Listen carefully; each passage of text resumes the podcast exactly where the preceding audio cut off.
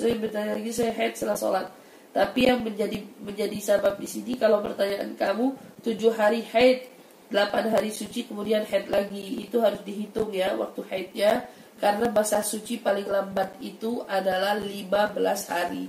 Jadi berarti dipastikan tujuh hari ke, uh, kemudian lanjut setelahnya 8 hari kemudian.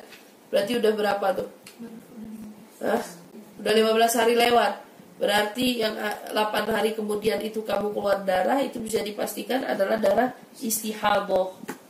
Yang tetap kamu wajibkan sholat bukannya haid ya.